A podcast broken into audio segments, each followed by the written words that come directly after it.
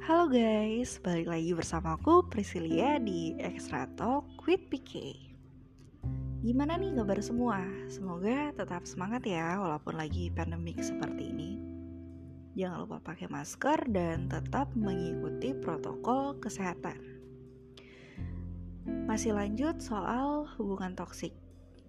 Ada beberapa yang penasaran Apalagi masalah yang aku alami hubunganku dengan Billy dan bagaimana caraku mengakhiri hubunganku dengannya. Oke, langsung aja ya. Jadi, selain soal ekspresi wajahku yang sering dipermasalahkan olehnya, kita juga sering berantem karena sifatnya yang sering negative thinking. Aku nggak tahu apakah itu karena dia berlatar belakang pendidikan hukum yang kalau dalam pendidikan hukum diajarkan mempertahankan suatu argumen, analisa, selalu berpikir dampak positif dan dampak negatif terhadap suatu masalah. Jadi dia selalu menaruh kecurigaan terhadap sesuatu. Gak gampang percaya orang. Hmm, oke okay, itu bagus tapi kalau berlebihan juga menurutku itu nggak sehat ada momen-momen tertentu yang bisa diterapkan sifat tersebut tapi dia menerapkan ke semua aspek baik di lingkungan kerja, hubungan pacaran, atau dalam keluarganya sendiri. Contohnya, misalnya kita lagi nongkrong, Posisinya ada aku, dia, dan beberapa temanku. Lalu aku berbisik ke temanku, entah ngomong apa pun itu. Dia bisa berpikir aku ngomongin dia atau ngobrolin soal cowok lain. Dan itu bisa membuat kita berantem pas pulangnya. Dan ada lagi, misalnya kita lagi berada di tempat umum lalu ada orang liatin dia kayak liatin yang biasa aja dan mereka tidak sengaja bertatapan dia bisa berpikir bahwa orang itu sedang berpikir negatif tentangnya atau ada niat jahat padanya. Aku mengatakan ini bukan karena asumsiku saja, tapi karena saat setelah kejadian dia selalu mengatakan padaku apa pun itu yang dipikirkan saat itu. Itu poin plusnya. Dia selalu jujur apa pun yang ada di kepalanya saat itu. Mau pikirannya negatif atau positif. Pernah satu waktu pas lagi di kosanku, ada aku, Billy, dan temanku. Sebut aja namanya Kristi. Kita mau keluar nongkrong bareng temannya Billy juga. Sebut aja temannya ini namanya Edo. Jadi Janjiannya nanti Edo jemput kita di kosanku jam 5 sore. Terus udah jam 6, Edo belum juga datang. Lalu Billy bilang kepadaku, ini Edo ngechat katanya kalau Edo ada jemput ceweknya dulu. Terus ini dia udah jalan ke kosanku. Jadi mending kita tunggu di bawah. Jadi nanti kalau Edo nyampe kita bisa langsung jalan ya udah akhirnya kita bertiga turun nungguin di depan kosan karena cukup lama dan aku juga kebelet aku bilang ke Billy aku ke atas dulu ke kamar aku mau ke toilet. Ya udah pas aku naik Kristi datang susulin. Setelah dari toilet aku sama Kristi turun. Dan pas lagi tutup pintu Kristi nanya emang Edo ini tinggal di mana? Kok lama banget ya? Terus aku bilang, oh masih Jakarta Barat juga sih. Harusnya gak terlalu jauh dari sini, tapi katanya dia ada jemput ceweknya dulu. Tiba-tiba dari kejauhan, jarak sekitar 50 meter lah. Billy teriakin ke aku dan Kristi, udah gosipnya. Kita kaget dan sempat diam dulu tatap-tatapan. Lalu Kristi langsung yang gak enak. Dia kode ke aku. Gimana nih? Edo udah marah. Terus aku bilang, ya udah santai. Sambil kita jalan ke arah Billy. Lalu diteriakin lagi sama Billy. habis gosipin apa lo sil gosipin gue terus Kristi yang jawab eh enggak jadi tadi itu aku nanya ke Prisil emang Edo tinggal di mana belum selesai ngomong Billy langsung motong ucapan Kristi bilang oh jadi lo suka sama Edo sil hah pikirku kok malah miskom gini gitu dalam hatiku terus aku bilang denger gak sih Kristi tanya, Edo emang tinggal di mana? Kok lama? Kenapa lo jadi nuduh gue suka sama Edo? Terus dia jawab, Gak usah bohong lo Sil Lo suka kan sama Edo? Makanya lo bisik-bisik kan sama Kristi Ya ampun Dalam hati Masalah apa lagi ini? Itu kayaknya suaranya sampai di pos depan kosan aku ada kali dan itu pertama kali dia bentak aku di depan temanku. Padahal aku udah bilang kesekian kalinya ke dia. Aku paling gak suka kalau ada masalah terus harus didebatin sampai berantem di tempat umum atau depan orang lain. Apalagi depan orang yang kita kenal. Menurutku itu hanya akan memancing orang luar masuk ke hubungan kita. Dan sekali pasangan bentak kita di depan publik itu dia udah gak respect sama kita. Itu kalau menurutku. Perasaanku udah campur aduk sih. Marah kesel kecewa sedih malu saking keselnya itu sampai nggak bisa ngomong. Dan ya aku nangis sambil jalan mau naik ke kamar. Dan pas aku mau buka pintu Billy teriak balik sini sel. Itu aku udah gak peduliin. Tapi itu malah bikin dia makin emosi.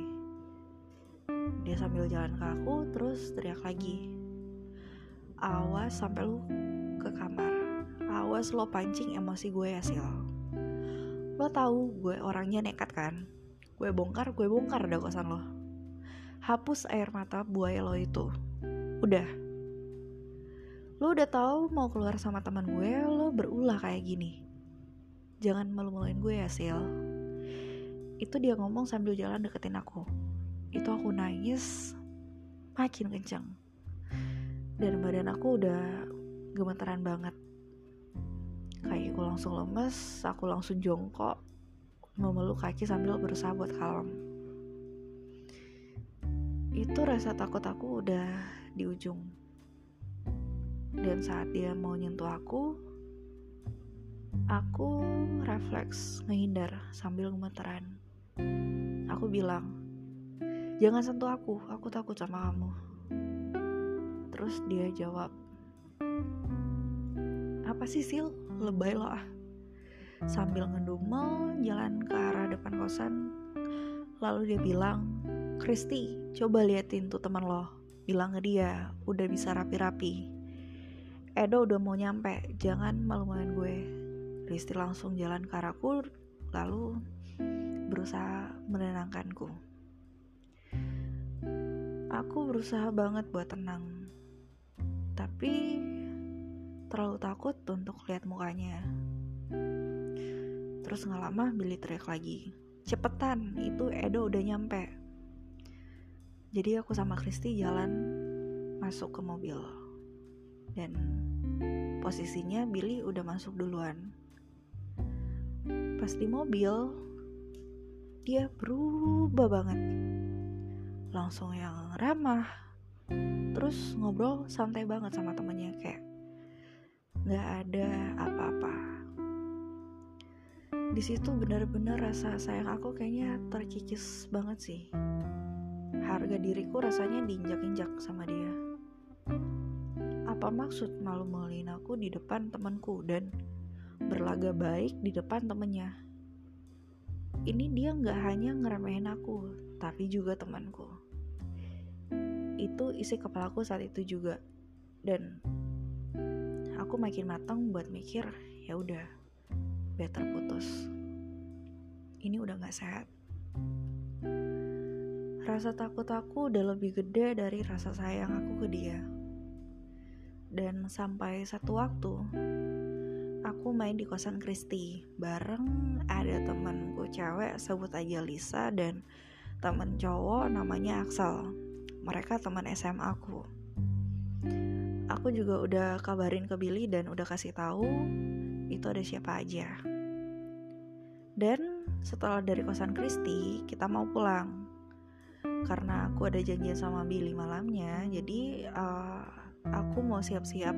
Dan karena ada barang Lisa ketinggalan di kosanku Lisa bilang dia mau ke kosanku ngambil barangnya dan Axel bilang ya udah bareng lah kalau gitu kosanku jadi nanti Axel sama Lisa pesan gojek pulang dari kosan aku ya udah pulanglah kita di kosanku kamar mandi di dalam kamar letaknya karena makin mepet waktu janjian ketemu sama Billy, aku bergegas mandi. Dan Lisa sama Axel berada di kamar.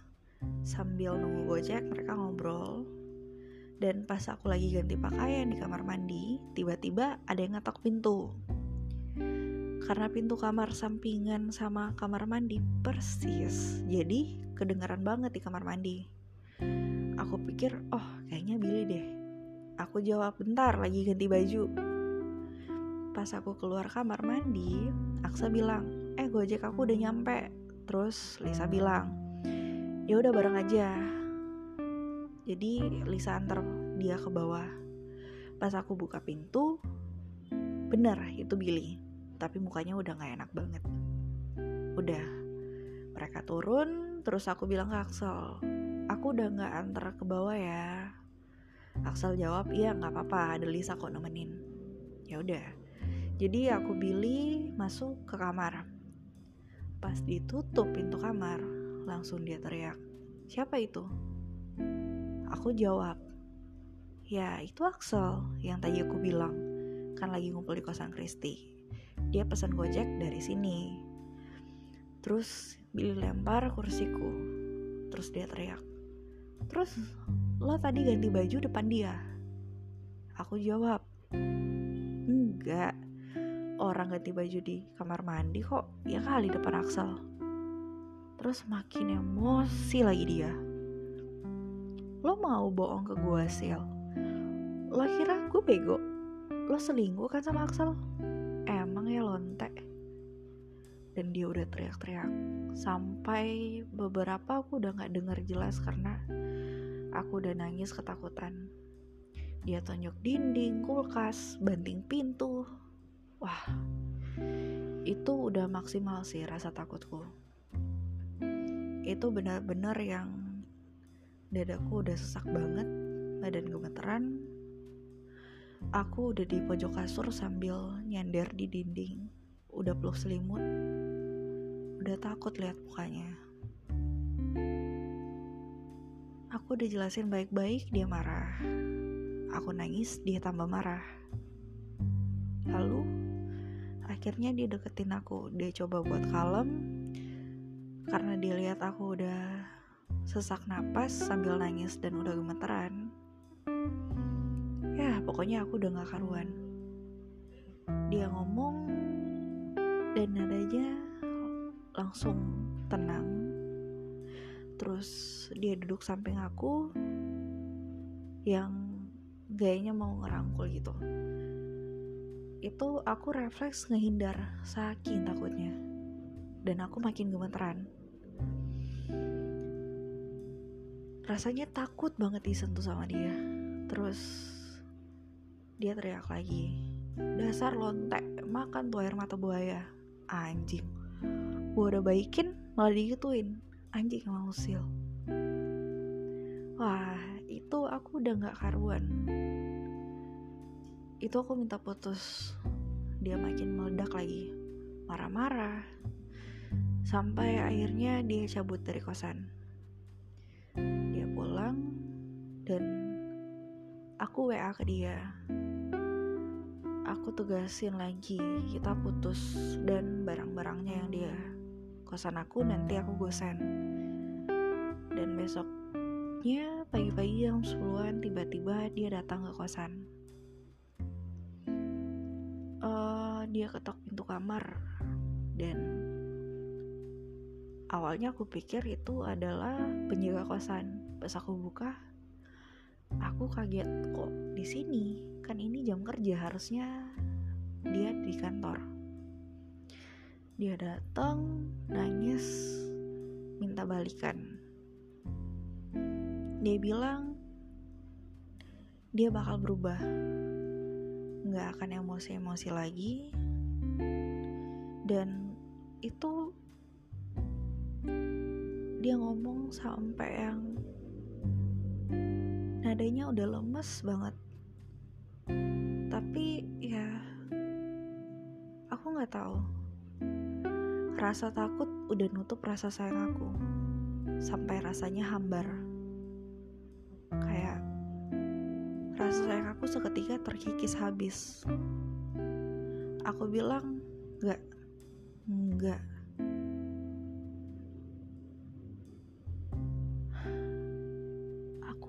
Ada rasa sama sekali, udah hambar. Tapi dia coba tetap yakinin. Kamu cuma emosi aja, Sil. Kamu pasti masih sayang aku, ucapnya ya gimana sih rasanya kalau udah bilang nggak mau tapi ditekan terus perasaan makin hilang dong simpati pun udah nggak ada dan itu rasanya aku jadi orang yang nggak ada hati yang nggak ada emosi empati pun nggak ada sama sekali yang awalnya aku orangnya panikan sekali peduli yang banget aku juga orangnya khawatiran. Misalnya ada temanku, apalagi pacarku, tangannya kegores, kegores kecil. Aku bisa panik dan khawatir sambil nyari obat, merah, plaster, yang selebay itu. Dan itu rasanya aku berubah jadi orang gak ada hati, gak ada emosi dia minta kasih kesempatan, dia akan nunjukin kalau dia udah berubah. Gak apa-apa kalau aku bakal dingin ke dia atau cuek. Tapi dia bakal nunjukin dia udah gak emosi. Aku sampai males mau ngomong, capek buat mikir. Aku bilang ya udah. Ya udah terserah, jangan komplain kalau aku udah gak respon banyak. Dia bilang oke, okay, udah dia pulang udah makin tenang dianya dan jujur itu dia beda banget yang jadi super duper kalem perhatian dan cara ngomongnya berubah drastis selama seminggu lebih dia tetap begitu tapi ya aku tetap dingin respon seadanya dia manggil sayang aku panggil nama aku udah gak pernah gubris kalau dia bilang love you. Dan ekspresiku datar banget tiap ketemu. Senyum pun seadanya dan jarang. Karena udah sambar itu rasanya sampai seketika waktu itu pas punggungnya kambuh karena dulu dia pernah kecelakaan dan itu buat punggungnya suka kambuh dan itu bisa bikin dia sampai sesak napas dan saat kita lagi nongkrong, dia bilang, punggungnya udah mulai kambuh. Dia udah mulai pucat, keringat dingin. Biasanya aku langsung panik, cari teh anget, terus olesin minyak kayu putih di punggung sambil pijat-pijat. Ini kalau aku yang dulu. Dan saat itu responku cuman, oh ya udah, senderan lah sana.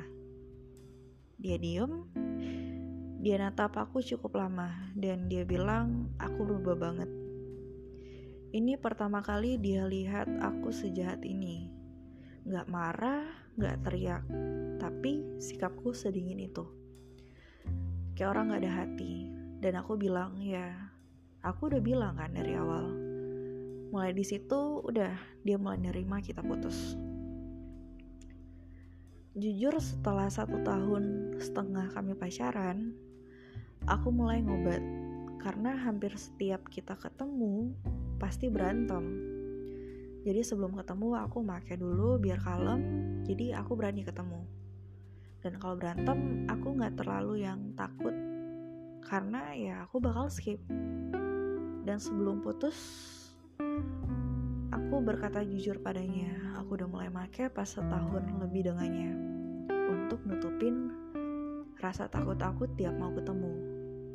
Dia kaget dan responnya ya dia bilang dia bakal berubah tapi tolong jangan pakai lagi.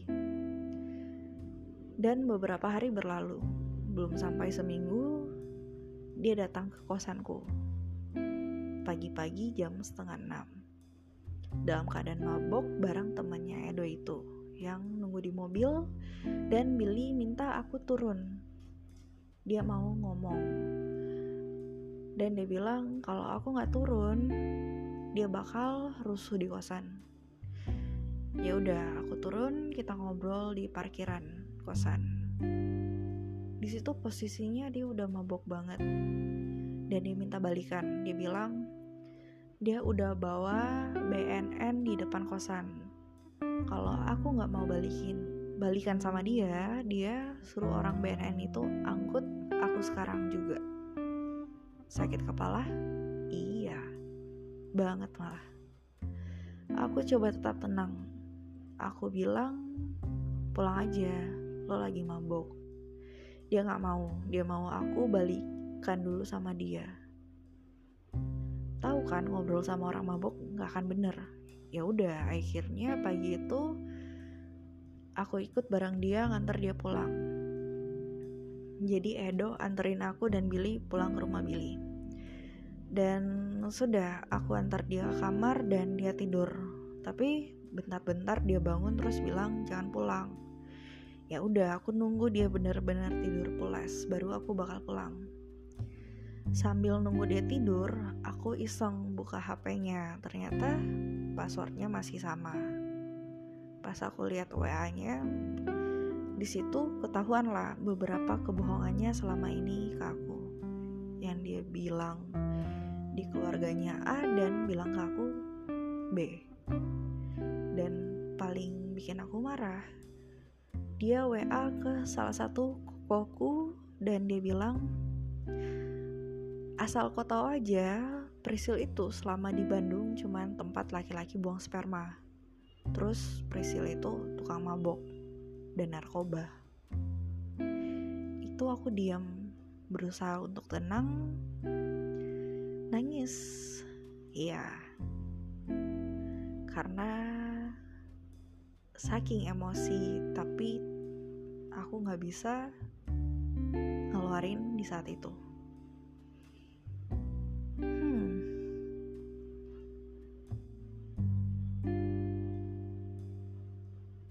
Pertama dia tahu aku tomboy, temannya banyak cowok. Karena kakakku cowok semua, jadi kebawa ke pergaulan juga. Kedua, satu tahun sebelum aku jadian sama dia, aku udah berhenti minum alkohol. Sampai pacaran dengannya selama 2 tahun 3 bulan. Aku sama sekali gak nyentuh alkohol, biarpun enggak. Bisa tanya ke teman-temannya kalau ngebir aku cuman pesen kopi atau teh atau hot coklat. Dan ketiga dia tahu alasan aku make itu karena apa. Dan selama kita jadian aku dan dia pun pernah make bareng. Dan di sini dia tekanin aku narkoba dan dia clean. Itu emosiku udah di ujung dan akhirnya pas aku mau pulang dia kebangun. Aku jelasin semua dan udah gak ada alasan sama sekali aku bertahan sama dia. Jadi kita putus dan sampai hari ini kita udah gak kontakan dan gak pernah bertemu. Aku berharap gak ketemu lagi sih karena ya aku nggak tahu. Aku nggak siap ketemu perasaanku marah dan bercampur takut. Sampai kalau ada temanku mention namanya ya kadang aku suka nge-freeze nge dulu dan sekarang kalau aku ngobrol sama orang dan lawan bicaraku atau ada orang di sekitarku ngobrol dengan nada yang agak tinggi kayak ngebentak badanku bisa langsung gemeteran. Even temanku sendiri. Bercanda dan suaranya kencang ngebentak gitu aku bisa gemeteran atau keringat dingin. Untuk ngebahas ini aja aku butuh waktu lama untuk menulis materinya. Karena setiap aku mengingat lagi ya pasti gemeteran. Tapi aku di sini cuman ingin membagi ke teman-teman bahwa dampak dari hubungan toksik itu besar banget jadi pintar-pintarlah dan bijak dalam memilih teman, lingkungan, dan pasangan hidup. Dan ini sebagai pengingat buat diri sendiri agar tidak menjadi toksik untuk orang lain. Sekian dulu pembahasan soal hubungan toksik dan uh, next ngomongin apa ya? Teman-teman bisa request atau ada pengalaman dari teman-teman yang ingin diceritakan di sini, boleh. Kalian bisa email atau DM di Instagramku. Nanti kalian bisa cek langsung di profile. Mohon maaf kalau ada salah kata dan sampai jumpa di podcastku berikutnya. Have a nice day.